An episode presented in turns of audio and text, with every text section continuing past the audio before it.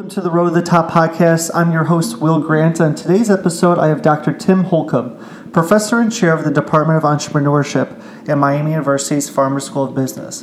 On today's episode, I talked to Tim about his successful entrepreneurship career path and all the great work that he's doing now as a professor in academia at the Miami University Farmer School of Business, as well as a venture investor for even past guests of the podcast. Tim shares a lot of great advice, so without further delay, let's get to the show. Tim, thank you for taking the time to come out of the Road to the Top podcast. I've been looking forward to our conversation for a really long time. And as I mentioned beforehand, I'm a big admirer of your work. So officially welcome to the podcast. Well, thank you, Will. As I was sharing with you before we went live, I'm a, an admirer of your work and and uh, your effort to to help us catalyze and tap into uh, the what is an extraordinarily amazing, successful group of alumni that have made their way one time or another through uh, through Oxford, Ohio, uh, as graduates of Miami University. Yeah, and I'm really excited to talk about that. And first, I mean, just wanted to, to touch on your kind of professional journey. So I understand that you graduated from the University of Louisiana Monroe for undergrad and graduate school was curious on what career path did you want to pursue after graduation. And an interesting fact I learned was that you were on the track and field team. So I have to know what your kind of discipline was. Yeah, it. I, I, I my family was uh, humble means. My dad was uh, a Baptist minister, and uh, I remember having a conversation with him one day about wanting to go to college. He said, "That's awesome. How are you going to pay for it?"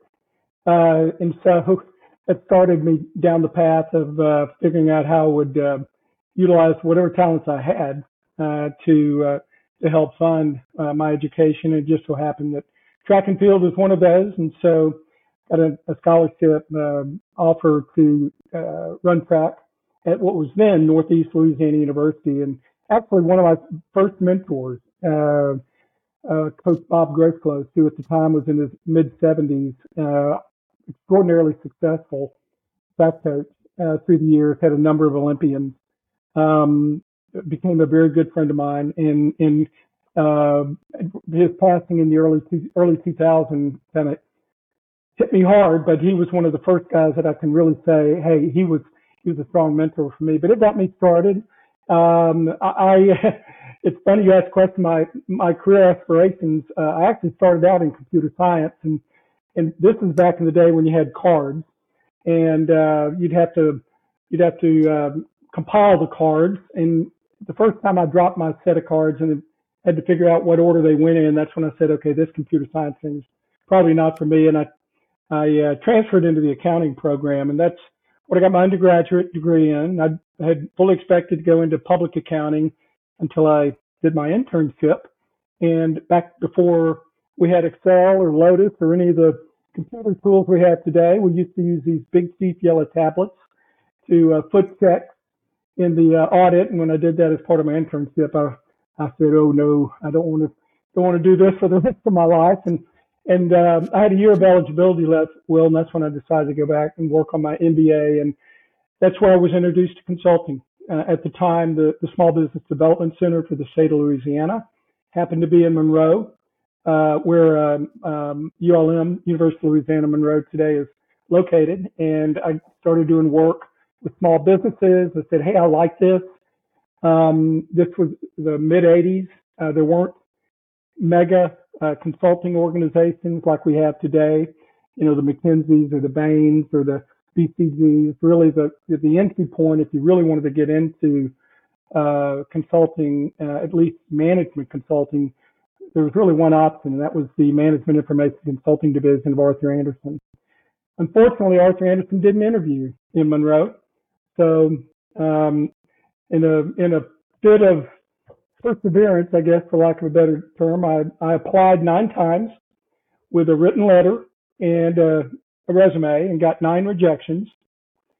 The tenth time um, I applied, is a true story, by the way. They um, uh, Rick Johnson, who was the HR director at the time, still a friend of mine, said, "Hey, we don't we don't we don't interview at NLU. We don't hire anybody from NLU. He said, I can't afford, I can't pay for your recruiting trip, but if you want to drive over to Dallas and interview, I'll set up some interviews. And that's how my career at, at uh, then Arthur Andersen Today at Accenture began. I, that's how I got my start. I spent 13 years at Accenture.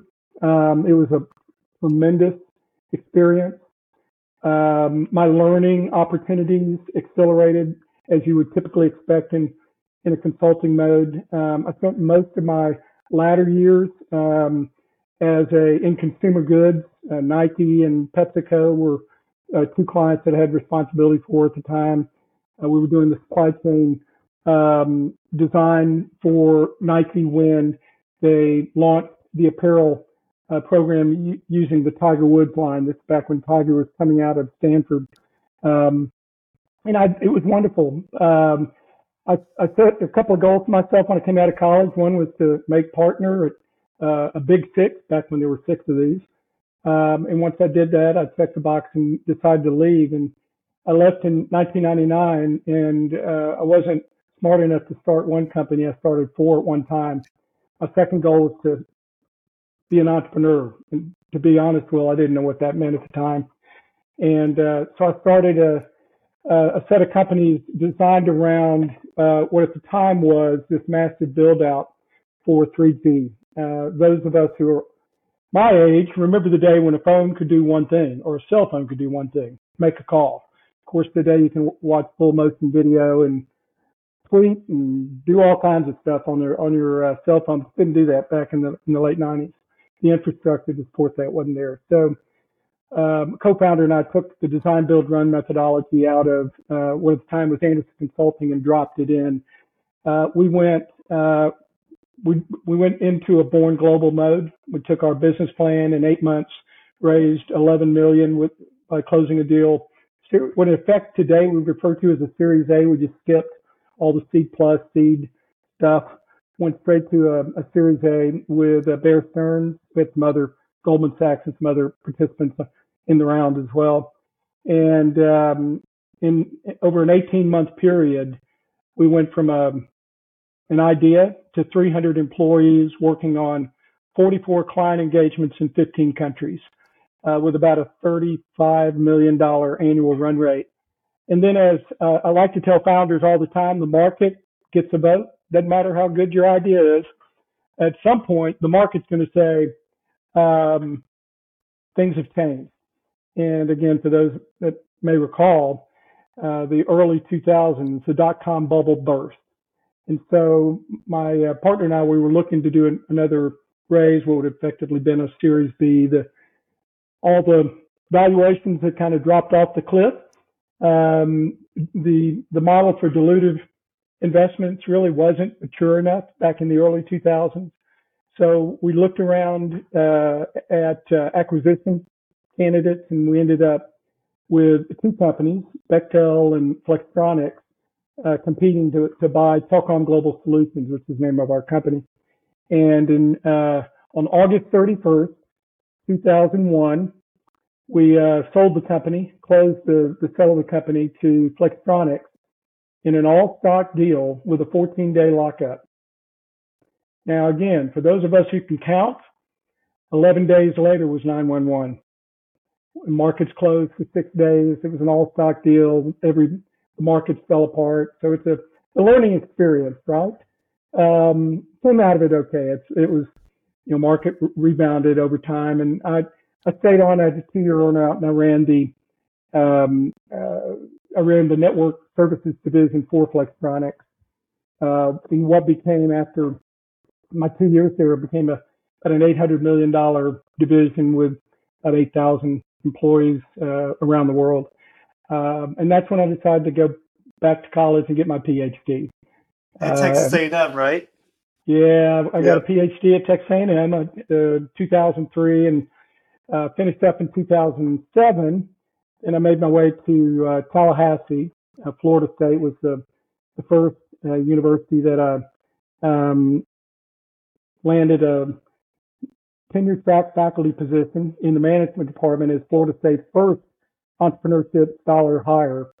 Uh, and then seven years later, um, I got a call from Brett Smith at uh, Miami University about an, an opportunity at in the Farmer School with what was in the entrepreneurship program. Today we're a department. And um, the rest is history. I'm, i moved up uh, uh, in 2014, taught my first class. In fact, one of your previous uh, participants on your podcast, Michael Markesbery, was actually in the first class that I taught in the fall of 2014, and it's been a real blessing and a real, real um, venture, uh, uh, so to speak, over the last nine years. I've just had a lot of fun. Um, and I, hopefully we'll have a chance to talk a little bit about our program in a minute. That's oh, a little yeah. bit about my career. Of course. And so a lot of Miami students or even uh, friends, you know, will go into consulting out of college. Any advice you have for um, students who are listening who are looking to get into consulting after graduation? Yeah, I, I, I often, I, I, think students, once they see maybe on LinkedIn or something else that I spend time at, at Accenture, um, those that are interested in consulting, I typically get three or four semesters that'll knock on the door and ask to talk about it. I, I think I have nothing but great things to say about my experience.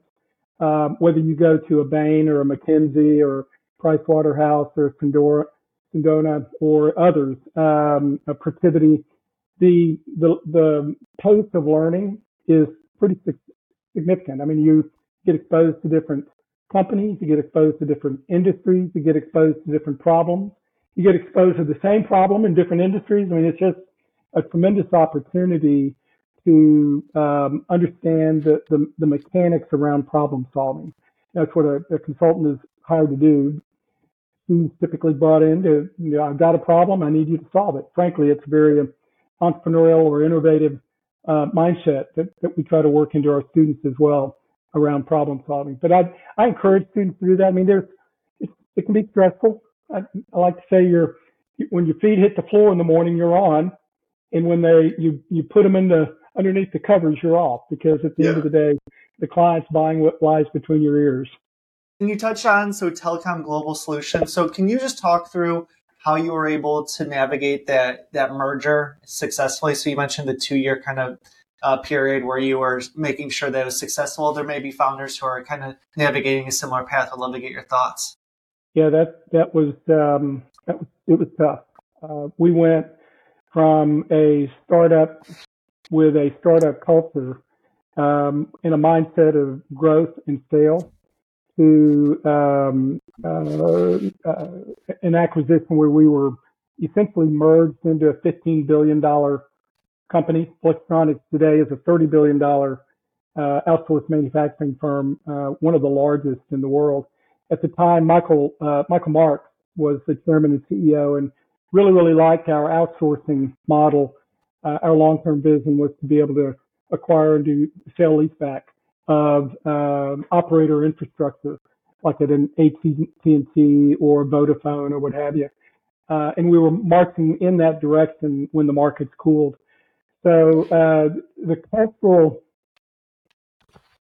consolidation or cultural integration, to, to, be quite honest, is is always a challenge. Um, and and for me, it was my, my number one priority was to make sure my employees, we, had, we went from, you know, literally a business plan to 300 employees in 18 months, but the, the, the, the professionals that we brought into the uh, organization really bought into our vision and they were passionate about that vision. And so uh, when we made that decision to, to sell the Flextronics, it didn't come without a lot of thoughtful uh, consideration for the impact that would have, not just on our culture, but on, on the individual. So, you know, part of my reasoning behind the two-year earnout, there are other reasons that were financial. I'm not going to not going to dodge that one, but that was to ensure that we had a, a safe landing spot for the employees who'd invested time in helping us originally build Telcom.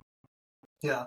And so you went from an entrepreneurship, um, starting your own company, to then you know education, and then you mix in there being involved in, as a venture investor, kind of investing more into startups. So can you talk through how you navigated from you know one kind of field to the, to the venture side and more of a advisory and investor role? Wow, that's a great question. Um, and it, it, if you'll allow me, it'll, it kind of bleeds into uh, our philosophy, uh, educational philosophy or pedagogy uh, at Miami in the uh, entrepreneurship program.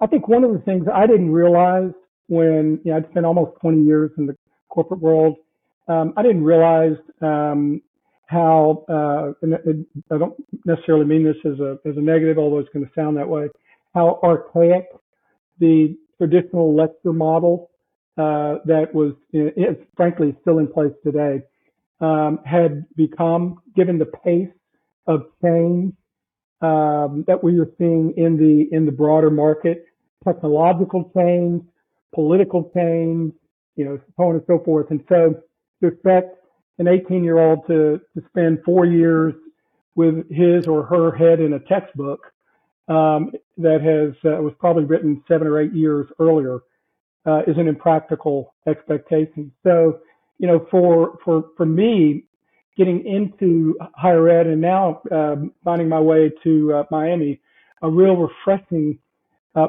um, component of our experience at Miami is we we really believe in the value of active learning, and uh, I like to say we spend uh, we don't simply spend time teaching students about entrepreneurship, which is kind of the traditional model of use a textbook, give a lecture, give a midterm and, and a final exam and test their comprehension. We, we spend the majority of our time teaching students to do entrepreneurship. And it's through that learn by doing application of knowledge that we see the retention of knowledge go up and we see performance when they graduate in terms of placement, starting salaries, and for those who go on and start companies like a Michael Markesbery or Oliver Zak, uh, we see the, the likelihood of, of, success, the traction, so to speak, in the uh, uh, in whatever market that they choose to launch a startup in, um, much much greater. The probability of success, and and so for for me, it was just a logic. I I didn't realize it coming in. Right, I was fully prepared to go figure out what textbooks we need to use, and and uh, frankly, the the more time that I personally spent in it, and then the transition to Miami, seeing the, the impact of our, our approach, um, which I, I believe, uh, and I, have gone on record a number of different times that we had the best undergraduate entrepreneurship faculty in the world. Um, um, our, our international rankings suggest that we're among the best. We've been ranked in the top 10 for 16 consecutive years, which is pretty remarkable considering that the Princeton Review has only tracked um, uh, entrepreneurship programs for 18 years. So 17 of those 18 years, there was a one year hiatus many, many years ago. Don't know why, but uh, for 16 consecutive years, we've been ranked in the top, uh, top 10 among publics. And this year, uh, we were ranked number nine globally overall. And, uh, it's quite a, an accomplishment, frankly, uh, for our, our, faculty, but, but also for our, our alumni and our students as well. And I'm, convinced, and so our faculty are convinced as well that the um, the value of that learn by doing is represented in the rankings, but more importantly, in the fact that our students are landing great jobs, uh, they're launching their careers, and they're far more comfortable at being uncomfortable when they're faced with problems and challenges uh, on the job. Yeah, and I know that you know with your current role as professor and chair within the entrepreneurship department. So you a lot of students will come in to ask for advice, and this is a great platform to kind of share that on a worldwide message. So we'd like to get your viewpoint kind of from one one viewpoint and then from the next. So the first would be if I was a freshman at Miami, what advice you would have for me if I wanted to learn more about entrepreneurship and kind of getting involved in the startup community. Any any thoughts like from very day one on how you would do it? Yeah, that's a, that's a, another great question. First of all, the, the, the way to do it is to give me a call. if you're a, you're a, a Miami student, um, uh, reach out. I'm easy to find, and, and we we uh, we have we have an open door policy. Uh, you know, for example, last year we had over 4,500 students take at least one entrepreneurship themed course. We had at least one um, uh, student from every undergraduate major, all five divisions across campus. So we're truly an interdisciplinary program, even though we happen to be housed in the business school. Uh, 60% of our students have primary majors outside. So give me a call.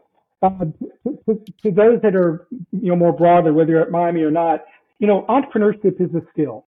Uh, unlike the discipline of fill in the blank, mechanical engineering, or the discipline of um, uh, commercial finance, or the commercial banking, or the discipline of uh, professional accounting. Um, entrepreneurship or the entrepreneurial mindset is a skill set. And so the best way to learn is by doing. You know, that uh, I always say, you know, well, what books did I read? I'm like, if you come to my office, you'll see, in fact, you see in my home office here, Will, a, a bunch of books, but which one you ask? Well, read them all because they all have opinions. But, but at the end of the day, um, uh, it's about learning. It's about applying what you've learned to solve a real problem and over time getting comfortable, learning how to get comfortable with being uncomfortable.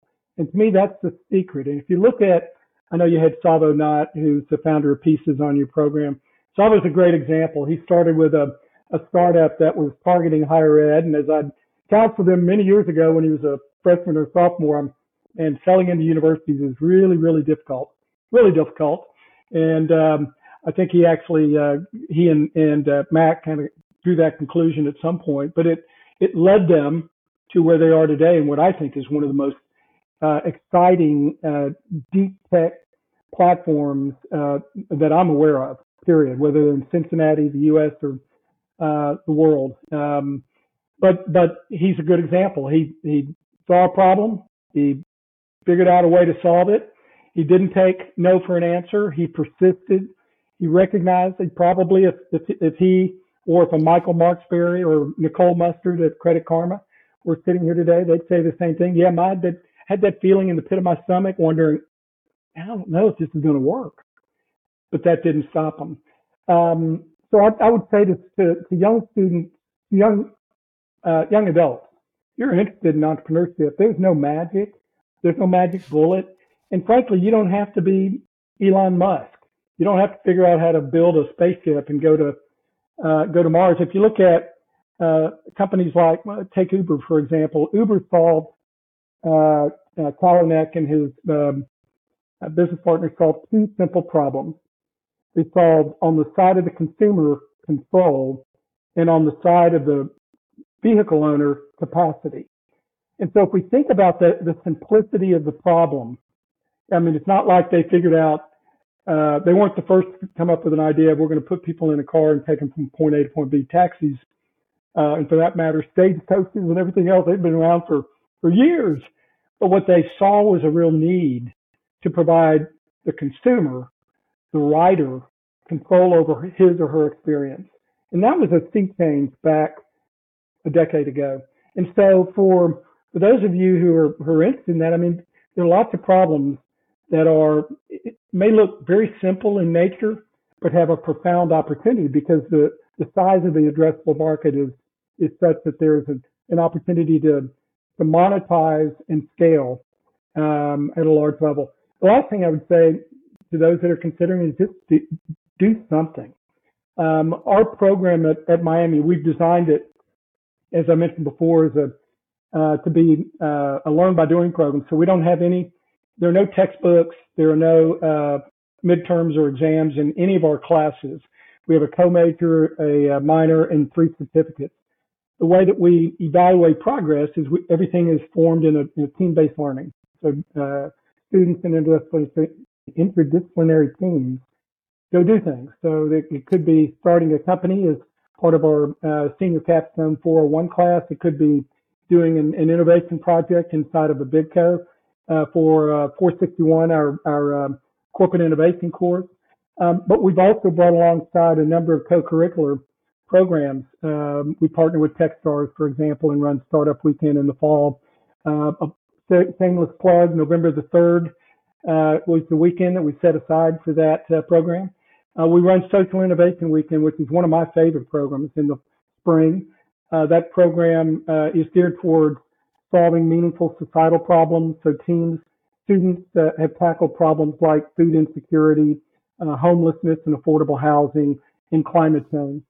Um, and then we have several others. The, the, the idea being solve a problem as solve pro- as many problems as you can in as many ways as possible. It's kind of the I use the analogy of shots on goal. The best way to learn how to shoot a basketball isn't to read a book about how to shoot a basketball.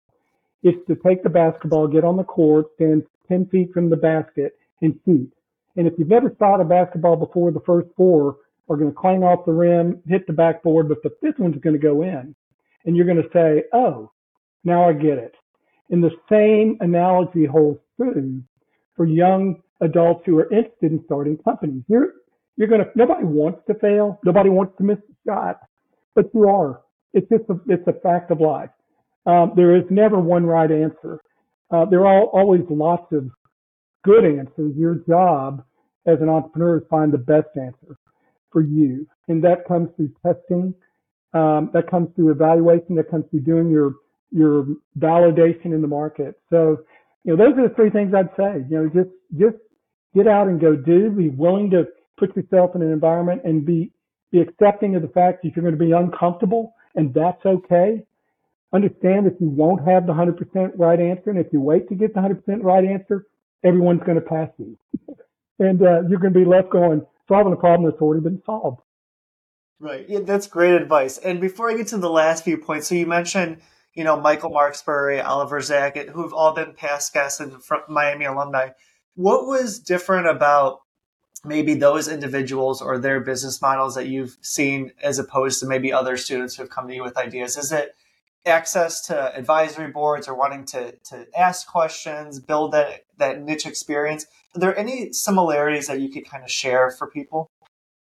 Uh, oh, wow. Another really, really, really good question. And you picked, if you say Tsavo uh, not into that group, and I'll shamelessly acknowledge those three individuals along with Salam Agbator, who helped co-found um, uh, Mad Rabbit, Man. are among the, the most talented um, young adults I've ever met. Michael Marksbury is a, I have a great deal of respect for him and what he and Rifik Vinna did in taking a technology that had been around for 50 years and just aerogel, it's not like well, they just discovered aerogel. NASA had been using it inside of spacesuits and the Mars rover and, and uh, the space shuttle for, for years.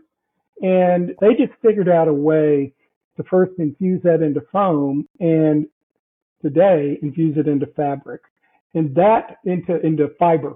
And that unique, as simple as it sounds, they were the first to do it. And I think the thing that I have a, a great deal of respect for, for Michael about is twofold. One, he just, he just doesn't take no for an answer. He doesn't get upset. He doesn't get excited. Um, I think there's a, a, an even keel. That's actually a, a consistency I see with Tsavo and Oliver as well. Think good things are going to happen, bad things are going to happen. You got to see your way through it thread the needle, so to speak.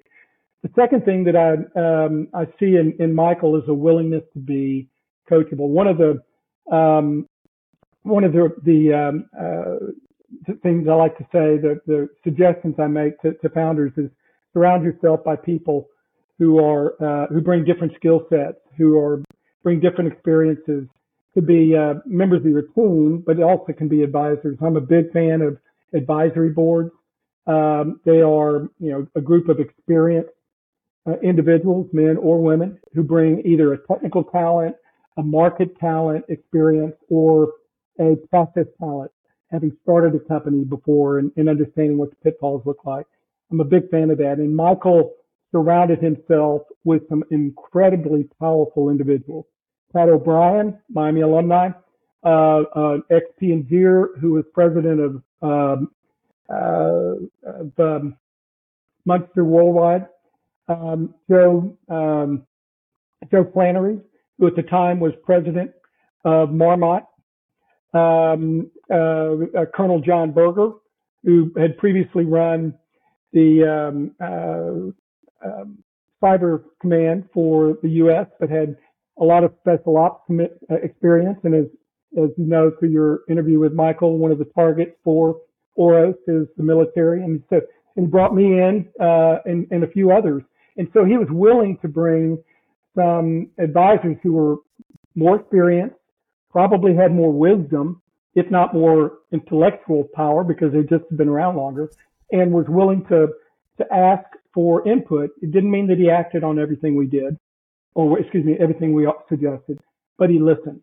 Um, Oliver and Salam, I love their story about uh, going through three crock pots before they found the right mix for um, uh, uh, their their mad rep, their tattoo salve, the first version of that. They tell a great story of they're they're a wonderful story of the importance of customer validation. They were selling their product before they had their product. And they were doing that with an eye towards, is there really a market for consumers who have tattoos who want to extend the life of that tattoo? And the answer is yes. And they tapped into that market, but they had to validate that. Tsavo's just, his, his tenacity and perseverance is a, a great example. I mean, here's a guy who, who, uh, along with Mac Myers, who landed their first institutional round, um, major round. They closed with Drive Capital out of Columbus. And, and it took the Drive Capital partners driving down to Cincinnati and knocking on his door to close the deal. Um, that's how impressed they were with this young 20 something, uh, entrepreneur. And so if you don't, I say this all the time, you don't have to be Elon Musk. You do not have to build a spaceship and go to Mars or figure out how to put a, a battery in a car and make it go 400 miles. You can solve a, a, a fundamental problem and do it in a, in a, in a, in a remarkable way. And I always tell founders, solve a problem that people care about for a large enough addressable market that value your solution, um, that you can monetize, scale, and protect. And if, if you go, if you go that, that route, I think you're pretty safe in pursuing, um, making a, a pursuing a, a, an idea that's not just good, but has the potential to be great.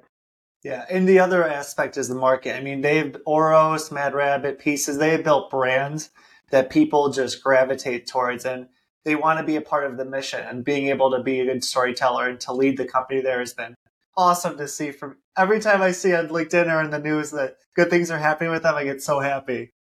So the the last question I have was just from the viewpoint of a senior about to graduate. So we kind of touch on the consulting aspect. Would love to get maybe just end up with a little bit of private equity. So um, more towards like the venture capital side. So those because it's getting a lot it's gotten a lot of popularity recently. From your viewpoint, um, if some a senior was going to say, "Hey, I would really like to become a VC at some point down the road," you know, there's a couple paths to get there, but any any thoughts or advice that you kind of give them a, a day one kind of on their journey? Well, I'll, I'll, I'll start by saying if they wait until they're a senior to come in and say I'm interested in venture capital, it's probably probably too late. Um, and, and, and I don't mean it necessarily in a negative way. You know, venture capital, the, the venture world, uh, is dealing with private companies. So unlike investment banking, where, you know, you've got uh, investment analysts following Procter and Gamble, P&G has 150 years of history. Right. So I don't want to oversimplify because my investment uh, bankers friends will will uh, throw me under the bus. But you know, it's a lot easier to forecast future earnings for a company that's been around 100 years than it is a startup that's been around well 100 days. So uh, the venture capital world is is follows the same fundamental financial metric principles, but they need to think about things in a little bit different mindset. So uh, the good the example I love to use with uh, particularly early seed stage investing, most of the angel investors, for example, Queen City Angels, or the early seed stage investors like a like an Allos, um, you know, they're looking to, to invest a dollar and expecting to get ten dollars back. So there's typically a seven, eight, nine, ten x cash on cash return over time. They're not going to get it back tomorrow. They're going to have to wait five, six, seven years. So for for students that are interested in that world, they have to be able to not only look at where the company is today, but they need to pre- be able to project five, six, seven years out where that company might be tomorrow. And so that's where the, the whole notion of comparable assessments, where they need to go into and use tools like PitchBook to assess valuation today and five years down the road. Um, they need to be very uh, cognizant and understanding of what term sheet, what does a term sheet mean? What does it mean to negotiate individual terms? Um, um, where do I trade off on valuation to get, uh, you know, pr- preferential rights, participation rights, and things of that nature.